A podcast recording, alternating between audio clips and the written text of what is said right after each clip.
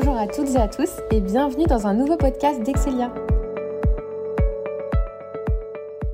Aujourd'hui, nous sommes en présence de Majdi Karmani, professeur associé pôle comptabilité et finance à Excelia, et nous allons parler de la finance et de la corruption.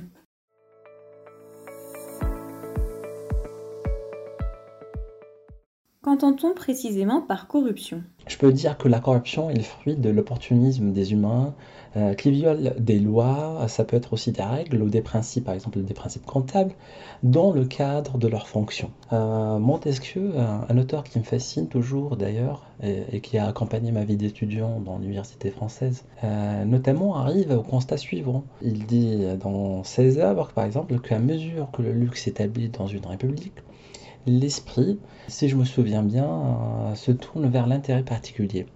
Et de ce fait, c'est euh, l'individualisme qui est à l'origine de tous ces agissements. Et c'est au niveau euh, des agissements politiques qu'une première définition a, pris forme. D'ailleurs, ceci a été repris par exemple dans la Convention des Nations Unies contre la corruption, où l'action a été mise essentiellement sur les atteintes aux démocraties, à la gouvernance des États, et euh, à, la, violation aussi des, des droits de l'homme.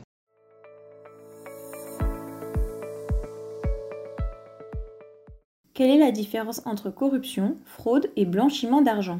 Comme euh, je l'ai précisé précédemment, la corruption est un terme générique qui, qui fait allusion à plusieurs pratiques ou peu scrupuleuses, où on peut envelopper plusieurs phénomènes politiques, économiques et sociaux. Quant à la fraude ou blanchiment d'argent, il s'agit ici de formes plus spécifiques hein, de pratiques financières malicieuses. Commençons par le blanchiment d'argent. En fait, le, blanchiment d'argent, il tire son nom à l'origine du circuit du blanchisserie du, du, mafieux Al Capone. C'est bien la combine qui permet à des individus ou à d'entreprises d'injecter de l'argent émanant donc d'activités illicites dans un circuit légal. En réalité, plusieurs techniques existent. Ainsi, euh, si vous voulez, donc parmi les, plus importantes, euh, je peux citer euh, quelques-unes, mais si ma mémoire est bonne, on a par exemple l'achat en monnaie fiduciaire, tout simplement, qui est la, la, pratique la plus commune et la plus traditionnelle, on va dire.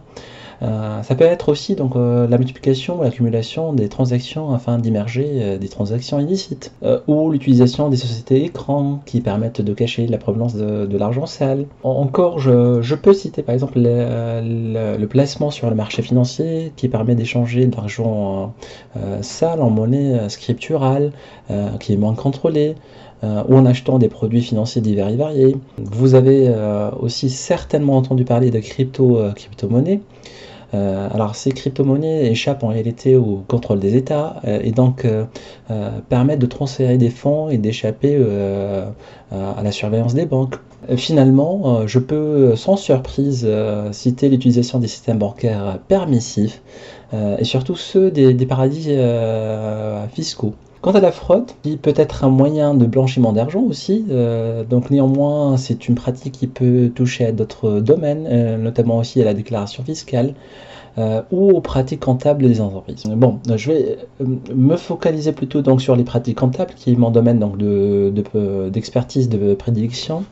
Euh, en effet, les fraudes résultent d'un acte illégal tel que la fabrication des fausses factures ou d'une intentionnelle émission donc, de données comptables euh, ou euh, ça peut être aussi une action délibérée qui a pour but ou pour objectif de changer le jugement ou la décision des, parties prenantes. Euh, elles servent généralement à dissimuler une situation financière détériorée ou en vue de redresser ou divulguer une image trompeuse des comptes de, l'entreprise. Enfin, voilà, que ce soit le blanchiment d'argent ou la fraude, il s'agit ici de pratiques néfastes dans la prolifération, si je peux ajouter, euh, s'intensifie fortement grâce aux nouvelles technologies ou à la présence euh, des entreprises ou d'individus dans, plusieurs, euh, plusieurs endroits.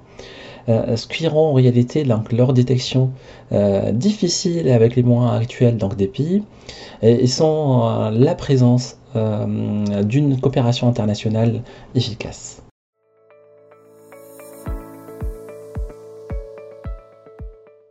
Pourquoi est-il important de prévenir ces abus? Comme vous le savez, euh, mieux vaut euh, prévenir que guérir. Mais tout d'abord, euh, pour cerner l'ampleur de la corruption et l'ensemble des abus qu'on a définis, il faut se rendre compte qu'ils représentent des menaces sérieuses en matière de développement durable des entreprises et du système économique d'un pays. Pour avoir une idée précise sur la gravité de ces abus, je pense qu'il est utile de voir quelques chiffres et rapports publiés par les organismes internationaux. En voici quelques-uns que j'ai utilisés récemment dans un projet d'article qui devrait apparaître prochainement. Voici donc. Tout d'abord, par exemple, selon la Banque mondiale, euh, plus de 1000 milliards de dollars de pots de vin sont versés chaque année euh, dans les pays en développement euh, et même aussi dans les pays développés. De même, investir dans un pays relativement corrompu peut coûter 20% de plus que dans, un pays qui ne l'est pas, ce qui peut gonfler fortement les, charges donc, des entreprises locales et impacte fortement et certainement leur compétitivité, compétitivité donc à l'échelle internationale. Concernant le blanchiment, euh, d'après le Fonds monétaire international, le, volume agrégé euh, du blanchiment des capitaux dans le monde se situait, euh, situerait donc à, 5% du produit intérieur brut mondial.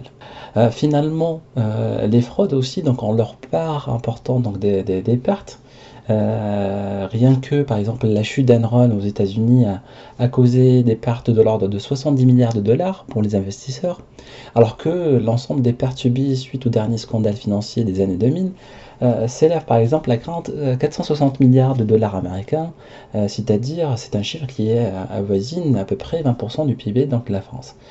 Donc, en somme, ici, l'ensemble de ces, agissements donc, faussent les transactions commerciales, euh, réduisent l'assiette fiscale, euh, ils ralentissent le développement des, pays, euh, faussent la concurrence et donnent aussi donc une image flatteuse ou erronée donc des entreprises qui fraudent bien évidemment.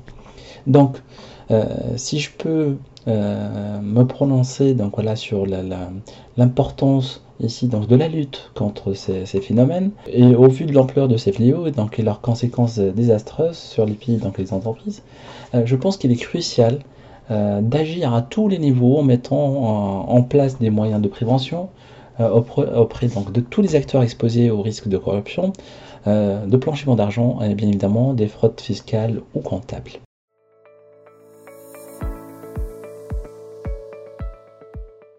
Quelles sont leurs manifestations au niveau de l'information financière? Quand on parle de fraude, de corruption ou de blanchiment, l'instrument en question est souvent l'argent ou les transactions financières. Alors qu'il s'agit ici de l'économie réelle au parallèle, les fraudeurs vont, toujours en fonction de leur motivation, chercher constamment à dissimuler leur délit par la falsification des pièces comptables ou en utilisant euh, des techniques plus élaborées comme la comptabilité créative euh, et le nettoyage des comptes ainsi que bien d'autres agissements pointus euh, qui nécessiteraient plusieurs heures euh, pour en débattre. Euh, de toute façon, d'une manière générale, on cherchera toujours à manipuler intentionnellement l'information financière, par exemple les états financiers, les déclarations, les transactions bancaires, pour cacher les délits et donner une image trompeuse.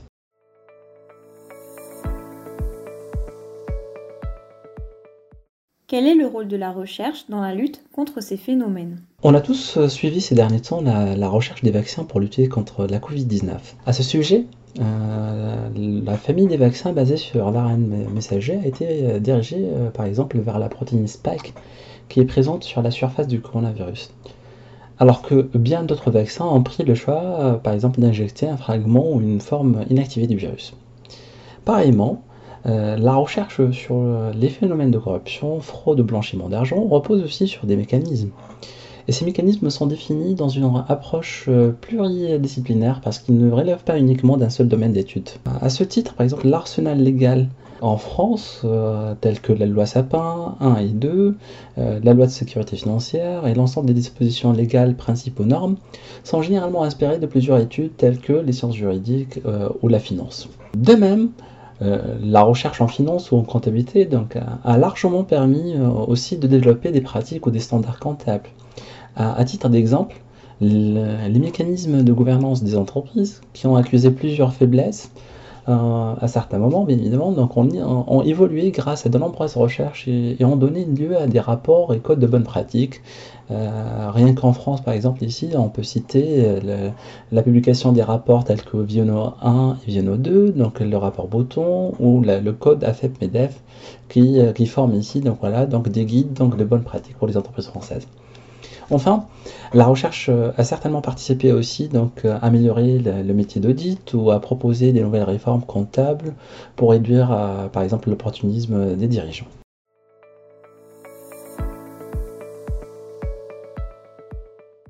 Quelles sont les perspectives à venir? Je pense qu'il est plutôt utile de faire un bilan avant de parler de perspectives. Euh, en effet, les efforts fournis par les États et les organismes internationaux ont donné une nette amélioration, que ce soit au niveau public ou privé.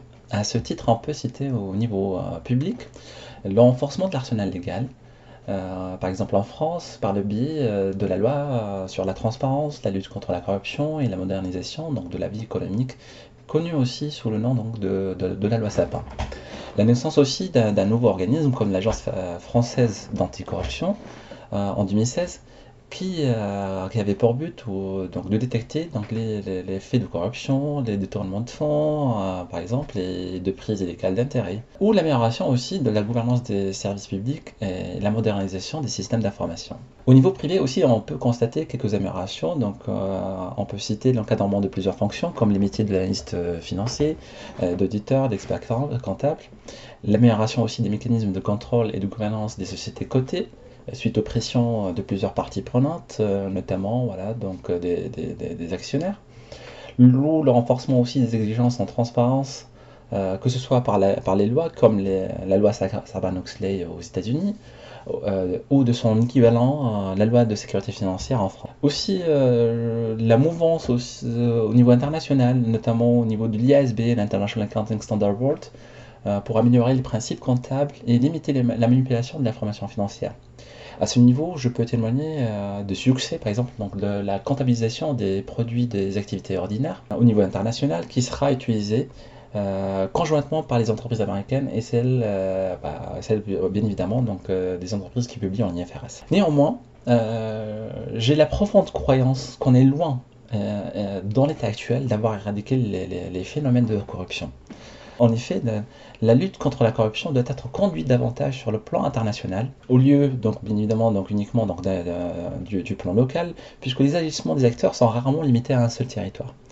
Euh, à ce titre, plusieurs pays et structures financières dans plusieurs pays ne respectent pas toutes les préconisations de la lutte contre euh, anticorruption et basent plutôt euh, leur stratégie économique sur l'attractivité des fraudeurs et de l'argent sale. De même, euh, je pense qu'il est indispensable de développer euh, de nouveaux outils de prévention euh, de la corruption au lieu de compter uniquement sur les textes répressifs, puisque les systèmes de contrôle sont affectés de failles, les techniques financières aussi évoluent rapidement, sont nombreuses aussi, et les systèmes judiciaires sont longs et souvent impuissants dans des procédures internationales.